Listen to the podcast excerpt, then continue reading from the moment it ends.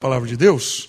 Hoje nós estamos caminhando em alguns textos que falam da última semana de Jesus e nós vamos observar um texto hoje e eu queria convidar você a continuar no Evangelho de Mateus, nos textos que nós lemos, que contam a história da última semana, e nós vamos para Mateus capítulo 26. O texto hoje é o versículo 31 até o versículo 35. Evangelho segundo Mateus registrou capítulo 26, do 31 ao 35.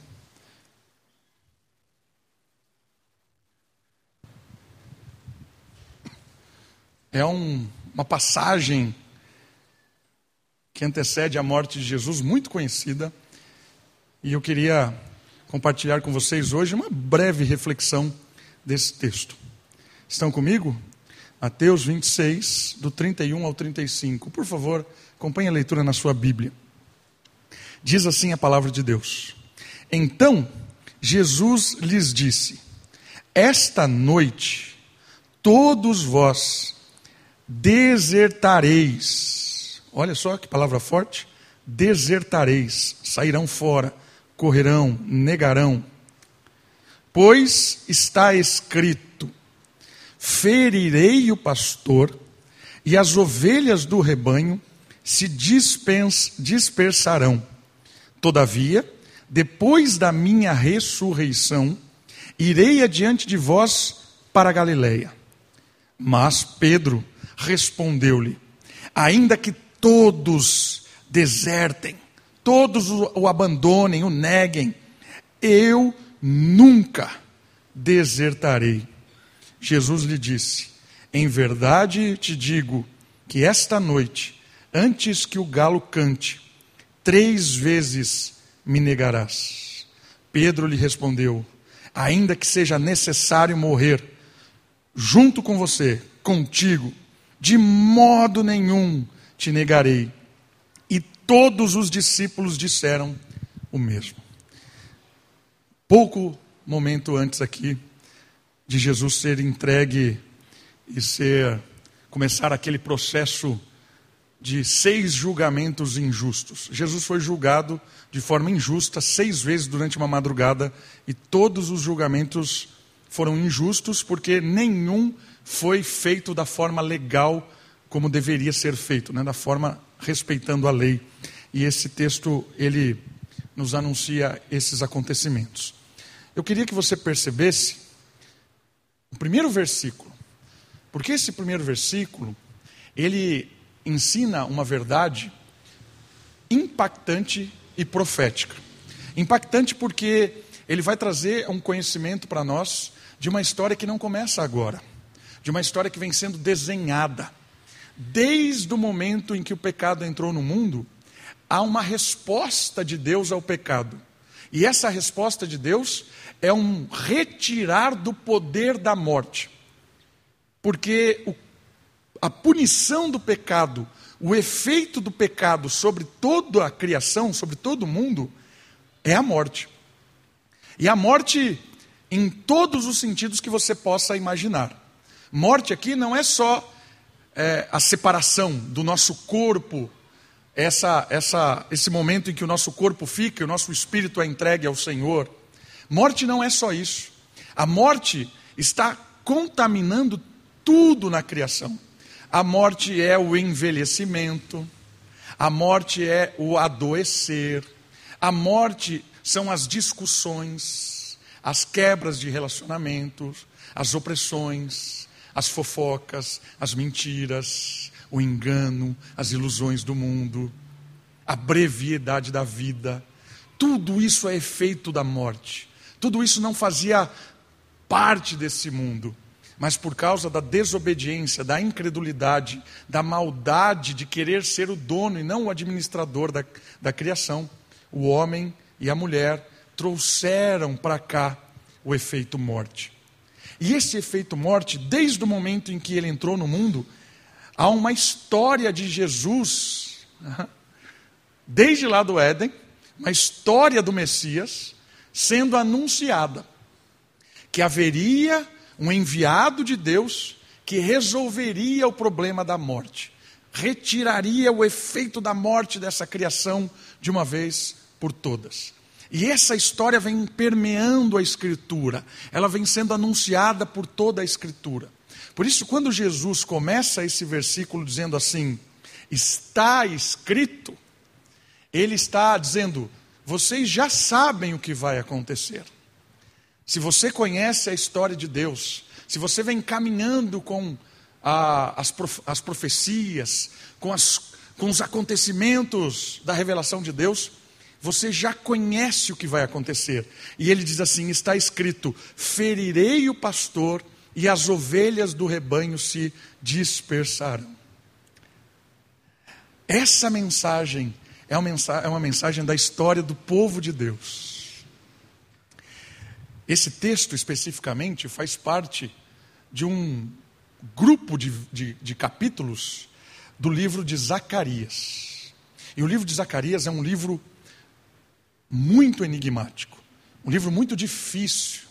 Os últimos capítulos do livro de Zacarias, do 9 até o 14, são, livros, são capítulos assim muito difíceis de entender. Por quê? Porque já começa, porque a gente não consegue situar esse, esses capítulos na história. A gente não sabe de que momento específico está relatando essa história. Se ela acontece antes do exílio, quando o povo ainda não tinha sido devastado pelos assírios nem pelos babilônicos.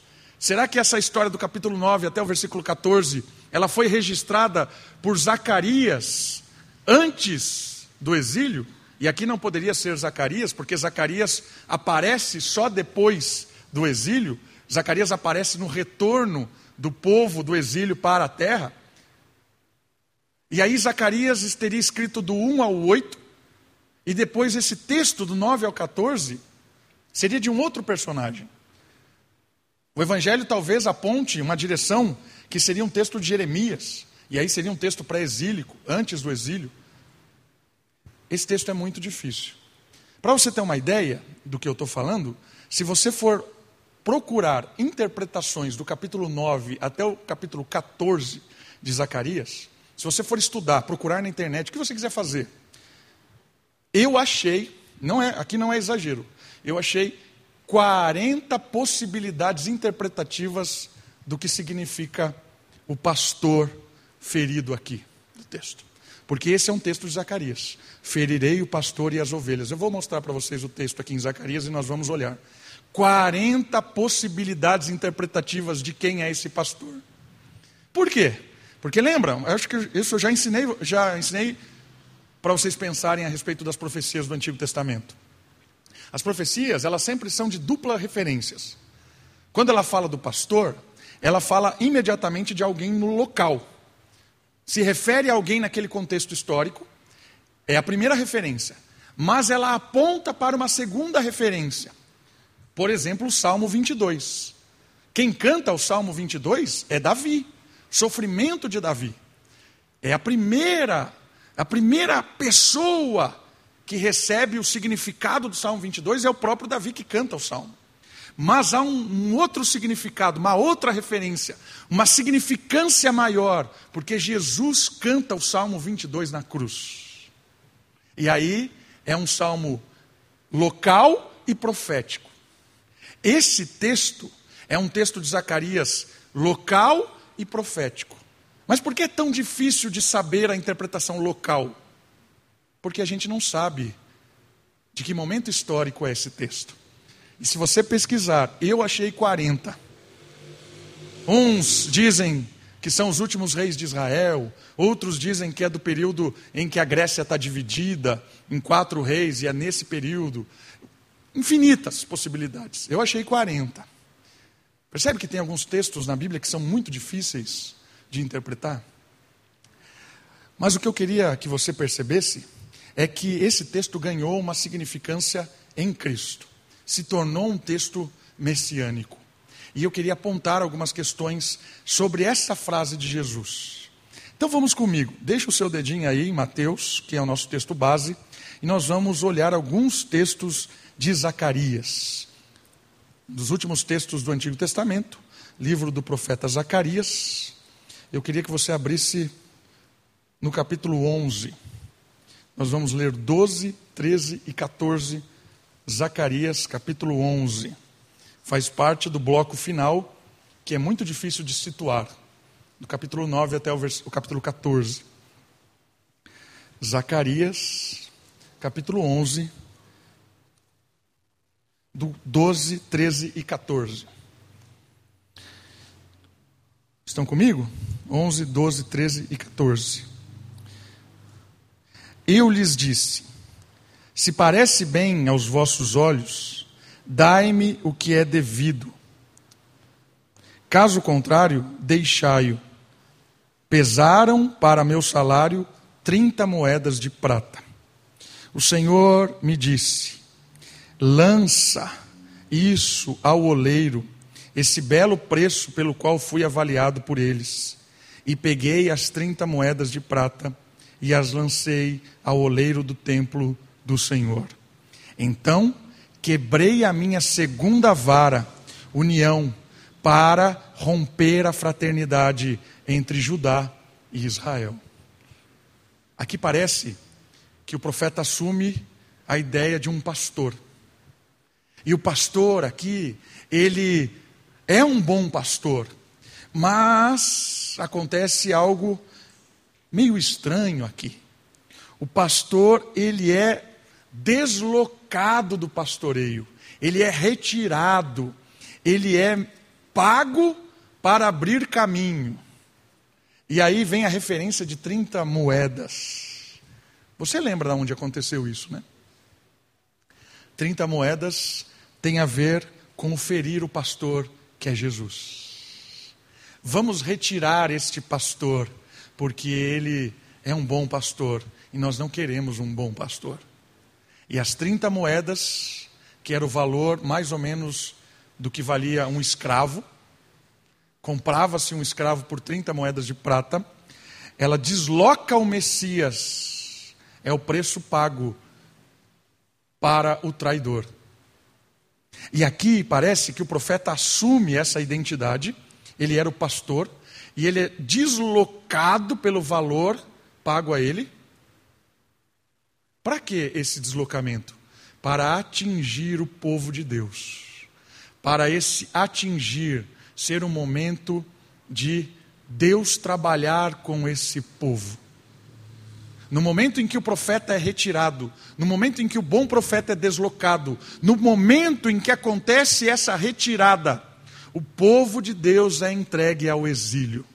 O povo de Deus é dividido. O povo de Deus vai para um momento histórico em que Deus vai trabalhar conceitos morais, conceitos éticos, Deus vai tirar a idolatria do coração do seu povo, porque era um coração rebelde, era um povo rebelde. A profecia que Jesus aponta lá para trás é uma profecia de que Deus tira o pastor, porque o povo não estava ouvindo o pastor.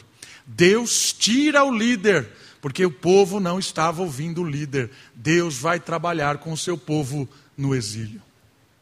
Por isso, quando Jesus traz para si e diz: será ferido o pastor, e vocês, ovelhas, se dispersarão, tem o mesmo significado. O líder bom, aquele que é a luz do mundo, cujos homens não quiseram reconhecer, cujo povo de Deus não quis reconhecer como o Messias, como o enviado de Deus, ele vai ser ferido, deslocado, para que o povo vá ao exílio. Porque Deus tem projetos para esse povo. Olha que legal isso. Pouquinho para frente, capítulo 12. Zacarias, capítulo 12, versículo 10.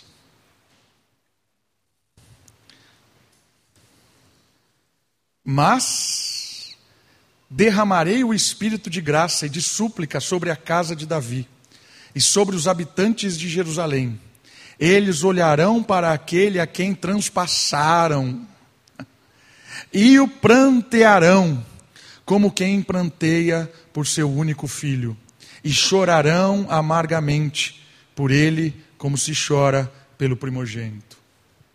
esse acontecimento local, que é muito difícil de interpretar, esse deslocar desse líder, esse deslocar do profeta, esse deslocar de alguém que estava conduzindo o povo, ele tem um propósito. E esse propósito é lá na frente apontar um arrependimento. Não devíamos ter feito isso. Chorar, porque esse era um bom pastor, era um bom líder. E aplicando isso para Cristo, logo na cruz, um soldado se ajoelha e diz: Estamos fazendo besteira. Não foi isso que ele disse, mas foi isso que ele quis dizer. Porque verdadeiramente, este é o Filho de Deus. O soldado anuncia essa profecia de que aqueles que o crucificaram, aqueles que deslocaram o pastor, reconheceriam quem ele era. Já começa no soldado romano. 13, 7. Zacarias 13, 7. Ó oh, espada, levanta-te contra o meu pastor e contra o meu companheiro, diz o Senhor dos Exércitos. Fere o pastor, e as ovelhas ficarão dispersas. Mas voltarei a minha mão para os pequenos esse é o texto. 13, 7. A pergunta difícil de responder é quem é esse pastor local? Muito difícil. Era um rei da casa de Davi que foi retirado e o povo acabou sofrendo. Era o profeta. Difícil responder isso. Mas tinha uma aplicação local. Mas nós sabemos a, a outra implicação do texto. Porque o projeto de Deus está sendo construído. E esse texto vem para sobre Jesus agora. Ele é o pastor. E agora eu quero que você entenda o projeto que vem lá do Éden retirar o efeito da morte. E como é que isso vai acontecer? Alguém bom é retirado para que Deus trabalhe com esses que permanecem. Mas esse que foi retirado voltará de uma forma triunfante. Olha que espetacular isso. Olha que espetacular esse texto. Apontando para nós Cristo. E o capítulo 14 encerra dizendo a respeito do reino vindouro de um desse pastor agora vitorioso partir do, do versículo 9 do 14, fala do reino universal, desse reino que se transforma. E sabe o que é o legal dessas profecias?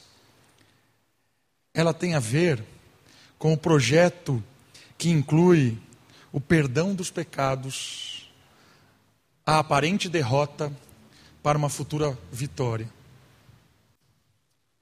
Fechando o quadro, para você entender como a Bíblia é maravilhosa.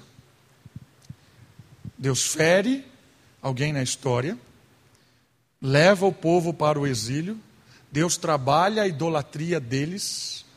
Tanto é que depois do exílio o pecado da idolatria não é mais visto em Israel. Aponta que há um projeto de retirar o pecado e esse povo retorna para reinar novamente. Só que tudo isso é uma figura tudo isso aconteceu de forma como uma sombra. Por quê? Porque a luz aponta o verdadeiro pastor, o verdadeiro líder e a retirada dos pecados em definitivo. Por isso, Zacarias conta o projeto de Deus para Israel, mas Zacarias conta o projeto de Deus para o mundo. E aí, quando nós chegamos no texto de Mateus e olhamos essa descrição, ferirei o pastor e as ovelhas do rebanho se dispersarão. Sabe o que está dizendo? Vai acontecer a aparente derrota. E qual é a aparente derrota? A morte vai parecer que venceu. A morte vai parecer que acabou com tudo. Porque a morte vai atingir o líder. A morte vai atingir o bom pastor o mau pastor vai aparecer como vitorioso, como o sagaz, como aquele que encontrou a forma de derrotar o povo de Deus. Então não se assustem, porque a morte vai ferir o pastor. E calma, vocês vão se dispersar. Mas esse momento de separar é o momento em que Deus vai trabalhar no seu coração, na sua fé, na sua esperança. Irmãos, a Bíblia é um livro extraordinário. Extraordinário. Porque quando você olha um texto desse, você percebe que Deus conduz a história que Deus está no controle de todas as coisas e que a aparente vitória da morte, na verdade, é a sua derrota. A aparente conquista de ferir o pastor é a derrota definitiva do poder de quem fere. Quando o pastor é ferido, o pecado é perdoado. Quando o pastor é ferido, a nossa culpa é retirada. Quando o pastor é ferido, a nossa dívida impagável para com Deus é quitada. Não deve mais. Mas os primeiros não entenderam, porque se dispersaram, correram. E Jesus disse assim: calma, calma, todavia depois em que eu mostrar para vocês que a morte foi derrotada, que a ressurreição escancarar a sua vitória, eu vou encontrar com vocês. E naquele momento do encontro, é o momento em que vocês vão se unir de novo. A ressurreição é o peso da unidade do povo no início. Porque quando a morte parece vencer, o povo de Deus se dispersa, acontecem umas coisas que o texto vai narrar aqui. Os mais próximos de Jesus disseram: Não conheço. Os mais próximos de Jesus disseram: Não tenho nada com ele, não tenho parte com ele. Porque a morte parecia que as suas garras eram muito grandes. Mas depois da ressurreição, depois em que Jesus mostrou quem ele era, novos homens, novas mulheres. E aí o texto diz que ali Pedro vai converter os discípulos, porque ele vai se converter. Não no sentido que a gente tem a ideia de conversão, de crer, mas ali o sentido é que ele estava correndo, se dispersou por causa do medo, mas quando ele enxerga a ressurreição, ele se converte, ele converte a sua direção, e ele não mais corre, mas agora ele traz e junta ao povo. E Jesus diz para ele: Pedro, pastorei as minhas ovelhas. O pastor foi ferido para pagar o preço do nosso pecado. Mas a ressurreição é a vitória do pastor sobre a morte. E a ressurreição é que empodera os discípulos para que agora não tenham mais medo de nada, para que não se dispersem mais, porque Deus já tratou o principal problema do seu povo, que era o pecado. Assim como Zacarias anunciou, Deus vai tratar o seu, seu pecado. E esse momento do tratamento do pecado é difícil, é exílio. Mas a ressurreição é a vitória sobre o pecado e é o processo de Deus de reconstruir o seu povo. Irmãos, a ressurreição é um ponto tão importante, fundamental na fé cristã, porque a ressurreição mudou a vida desses caras e dessa, dessas mulheres. Pensa um pouco. Tudo aquilo que eles imaginavam parecia que caiu por terra, porque o líder foi ferido. E vários outros messias já tinham aparecido. Vários outros. Já tinham dito que eram messias. Já tinham sido feridos e mortos. E aí acabava. Toda aquela rebelião, toda aquela aglutinação, todo aquele ânimo acabava, porque o tal Messias morria. E parece que a história vai se repetir, porque o Messias morreu. Mas quando eles olham o túmulo vazio, quando eles olham as aparições de Jesus, é verdade. Ele é o Messias. Ele é o anunciado desde sempre. E aí, vida nova. Aí você tem o Pedro, que aqui disse que não negaria, e a gente sabe que negou. A gente tem os outros discípulos que correram e não correm mais, porque a ressurreição mudou a vida desses personagens. A ressurreição mudou a história deles. Queridos, eu queria que você percebesse hoje que nós temos o mesmo efeito dessa história. Porque há uma promessa de que a ressurreição é o início do retirar da morte. A promessa é que, assim como aconteceu com o pastor, que reviveu, todas as suas ovelhas também vão reviver. Essa é a promessa, essa é a nossa esperança, essa é a nossa expectativa. Os primeiros discípulos contemplaram a vitória sobre a morte, mas nós estamos ainda em exílio. O pastor foi ferido, venceu a morte, mas ainda não estabeleceu o seu reino definitivo. Há uma promessa. Eu estarei convosco até a consumação do século, e a consumação do século acontecerá quando todas as minhas ovelhas ressuscitarem, e a morte em definitivo será colocado debaixo dos pés de Deus.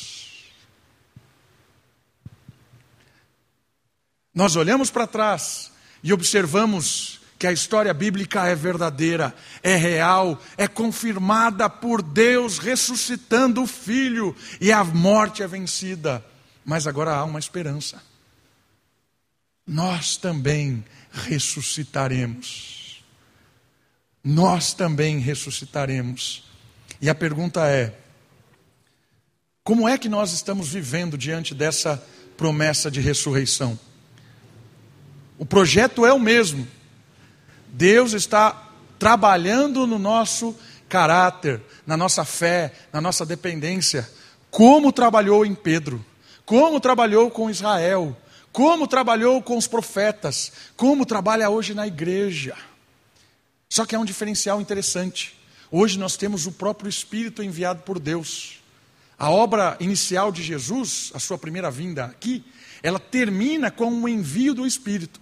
E o Espírito é enviado para que Deus continue trabalhando no nosso caráter, nossa vida, nosso coração, moldando a nossa vida para o reino definitivo. Primeiro Deus trabalha no povo, para depois trabalhar na terra. Deus está trabalhando em nós e depois trabalhará na restauração de toda a terra. Pergunta é: que Pedro nós somos? Esse Pedro que fala né, apenas, jamais te negarei, estou firme com o Senhor, eu creio nas tuas palavras, creio na ressurreição. O Senhor acabou de dizer da ressurreição, creio nisso aí, acredito nisso. Vou abandonar? Vou abandonar nada. Queridos, às vezes, nós nos convencemos da ressurreição e damos a palavra. Abandonar Jesus? Que nada. Pode acontecer o que acontecer. Pode o que, que você quiser. Cadê qualquer catástrofe? Pode fazer. Não vou nunca abandonar Jesus. Será que nós somos esse Pedro que ouvimos tanto da ressurreição que a nossa vida virou uma mórbida? Estou tanto tempo na igreja, tantas vezes participei de culto da ressurreição, tantas vezes ouvi da importância de Jesus vencer a morte, e eu falo, bato no peito, jamais negarei Jesus. Mas a hora que o cerco fechou aqui, né? O cerco fechou. Quem é você? Você não é um deles? Não, só não. Mas você fala que nem eles, você se veste que nem eles. Você vai no encontro da, da, da, do culto lá com nem eles? Não, você está louco? Não, não sou eu não. Esse era o Pedro. O Pedro que professava a sua fé com a boca, mas ainda não tinha experimentado do poder da ressurreição. Mas esse mesmo Pedro, ele é impactado quando ele tem um encontro verdadeiro com Cristo. Ele é impactado quando a ressurreição faz efeito na vida dele e ele percebe quem é Jesus. E aí nós temos um novo Pedro. Um Pedro em que agora não mais teme. Que Pedro nós somos? Esse Pedro que passou pela experiência de ser curado por Jesus de verdade? E esse Pedro curado por Jesus é quando nós temos um encontro verdadeiro com o Senhor e realmente experimentamos do perdão dos pecados. Você já parou para pensar e refletir na sua vida? Será que eu realmente entendi o que é o perdão dos pecados? Será que de fato eu experimento esse perdão? Será que eu sei o que é fé verdadeiramente? Ou eu sou um religioso, frequentador de igreja, que apenas tem um discurso bonito, mas nunca nunca de fato me encontrei com o Cristo ressurreto. Como é que eu posso avaliar isso? Como Pedro avaliou. Como é que Pedro avaliou a sua fé? Com a vivência. Pedro, quando não tinha experimentado a Cristo, ele foi incapaz de apontar Cristo com a sua vida, com a sua fala, com o seu relacionamento. Você quer avaliar o quanto você conhece de Cristo e o quanto a fé te atingiu de verdade? Olhe para você durante a semana. Olhe para você quando você chega no trabalho e as pessoas conversam com você. Você vai entrar no esquema ou não? Você vai fazer parte disso aqui que nós estamos fazendo ou não? Claro, claro, claro. Mas não, você não é daquela igreja? Não, não, não. Você vai abrir mão disso para ganhar isso? Ou você vai permanecer fiel e perder isso? Essas são as propostas do mundo. E você aplica esses exemplos genéricos em qualquer coisa que aconteça no seu trabalho. Ah, mas é o meu sustento. É o meu sustento. Pedro olhou e falou assim: É a minha vida, você está louco? É a minha vida. É a minha vida que estão contestando aqui. Você quer avaliar o seu encontro com Cristo? Avalie as suas escolhas. Avalie o seu dia a dia. Avalie as suas experiências durante a semana, não aqui no culto. Aqui no culto é um momento de celebração, é um momento em que muita gente se engana. Porque no culto acontece o encontro verdadeiro dos filhos de Deus com Deus. E aqui a emoção, a perdão, a choro, a alegria, a comunhão. Por isso que tem muita gente que se convence que aqui é o lugar certo, mas nunca experimentou de Jesus. É apenas um ambiente agradável. O teste acontece na semana. Acontece com o relacionamento com as pessoas, com os familiares, acontece quando a sua fé é provada. Mas quando você e eu recebemos de verdade o poder da ressurreição, do perdão, do Espírito, irmãos, todas as coisas desta vida, inclusive a nossa própria vida, se tornam secundárias. Tudo se torna secundário. Tudo. Porque buscai o reino em primeiro lugar. É a nossa ideia, é o nosso sonho, é o nosso projeto de vida. Buscar o reino de Deus em primeiro lugar e a sua justiça. E aí, a partir desse momento, dessa convicção, desse estilo de vida, eu sei que todas as demais coisas vão acontecer naturalmente, vão se ajustar. Quando eu encontro com Cristo, a minha vida é um reflexo de Cristo. E aí nós temos Pedro dizendo assim para os líderes religiosos que o ameaçaram de morte: O que você acha? Convém obedecer o que você está me dizendo? ou obedecer ao Senhor? É a morte que custa a obediência a Ele? Então, mata. O que é que custa a obediência para você? O que é que custa a obediência? A gente dá muito valor para as notas que o mundo nos atribui. A gente dá muito valor para as estrelinhas que o mundo nos dão. A gente dá muito valor para os troféus que o mundo apontam para nós. E quanto mais valor você der a um troféu deste mundo, mais escravo dele você é. Quanto mais importância você der para uma avaliação deste mundo, mais esse mundo te domina. Porque o mundo joga com o seu ego, com o meu ego. O mundo joga com aquilo que me seduz, com aquilo que seduz você. Mas o poder da ressurreição é o poder que me liberta da escravidão desse mundo. É o poder que me faz entender o que de fato vale a pena nessa vida, o que de fato vale a pena viver. A vida que tem propósito é a vida que tem um motivo pelo qual vale a pena morrer. E a fé cristã é o motivo que vale a pena morrer. Por quê? Porque a morte já foi vencida. A morte já foi derrotada. E a ressurreição é a garantia disso. O que, que existe depois da morte? Existe uma pessoa que foi lá e voltou para contar o que existe. Jesus disse o que existe após a morte. E ele voltou para contar. Eis a fé. Eis a promessa. Eis a profecia que aguardamos o dia da ressurreição de todas as ovelhas, que ainda, ainda de certa forma, estão dispersas. Nós temos um pastor que nos lidera, mas esse pastor prometeu que liderará pessoalmente, pessoalmente, fisicamente. E nós estamos caminhando nessa vida.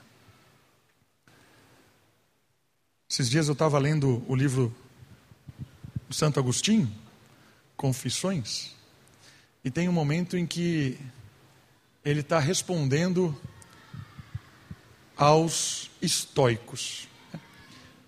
Estoicismo é uma filosofia grega que diz e dita uma maneira boa de se viver. E uma das propostas do estoicismo é não ame. Porque se você amar, você vai sofrer. Sabe por quê? Porque tudo que você ama acaba e é passageiro.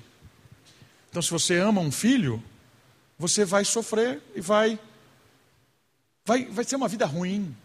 Porque o seu filho se vai, seu filho pode morrer, casar, pode, infinitas coisas podem acontecer com seu filho. Então, não ame. Tenha um relacionamento cordial.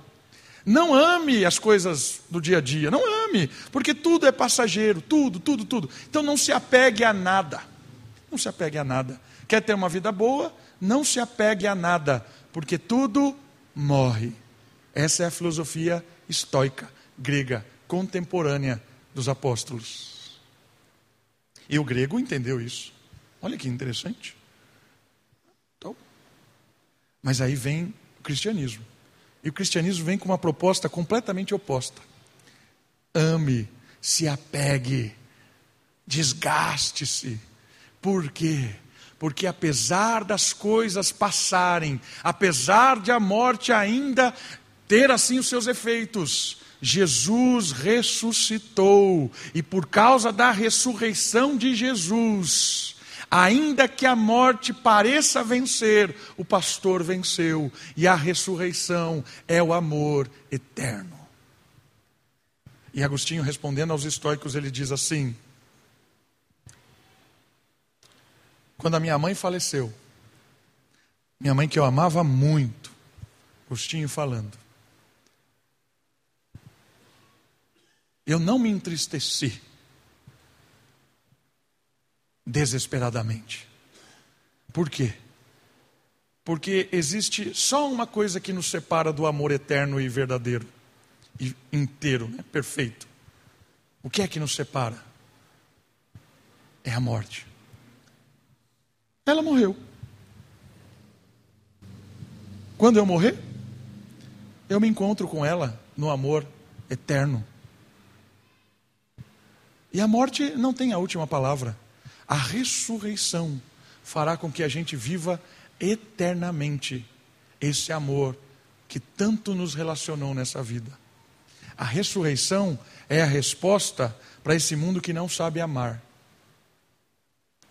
Por que, que esse mundo não sabe amar? Esse mundo é apaixonado por tudo, mas não ama nada. Já percebeu isso? Esse mundo é loucamente apaixonado por tudo. Só que a paixão, ela tem um tempo determinado. Ela acaba. E esse mundo aprendeu a viver apaixonadamente. Então se apaixona por uma pessoa, dois, três anos a paixão acaba, larga, pega outra, dois, três anos acaba a paixão, pega outra, e vive assim. Se apaixona por um emprego, depois se não quer mais, se apaixona por um, um estudo, se apaixona por alguma coisa, se apaixona até pela igreja. Mas depois de um tempo, ah, acabou, parece que não é a mesma coisa. É um mundo apaixonado e confunde essa paixão com o amor. Mas quem experimenta da ressurreição, experimenta de uma renovação do amor. Porque agora nós podemos amar em definitivo. Nós podemos amar para sempre. Porque o amor ressuscitou. Deus é amor. Deus não tem amor, Deus é amor. Então, se o amor ressuscitou, eu posso amar para sempre.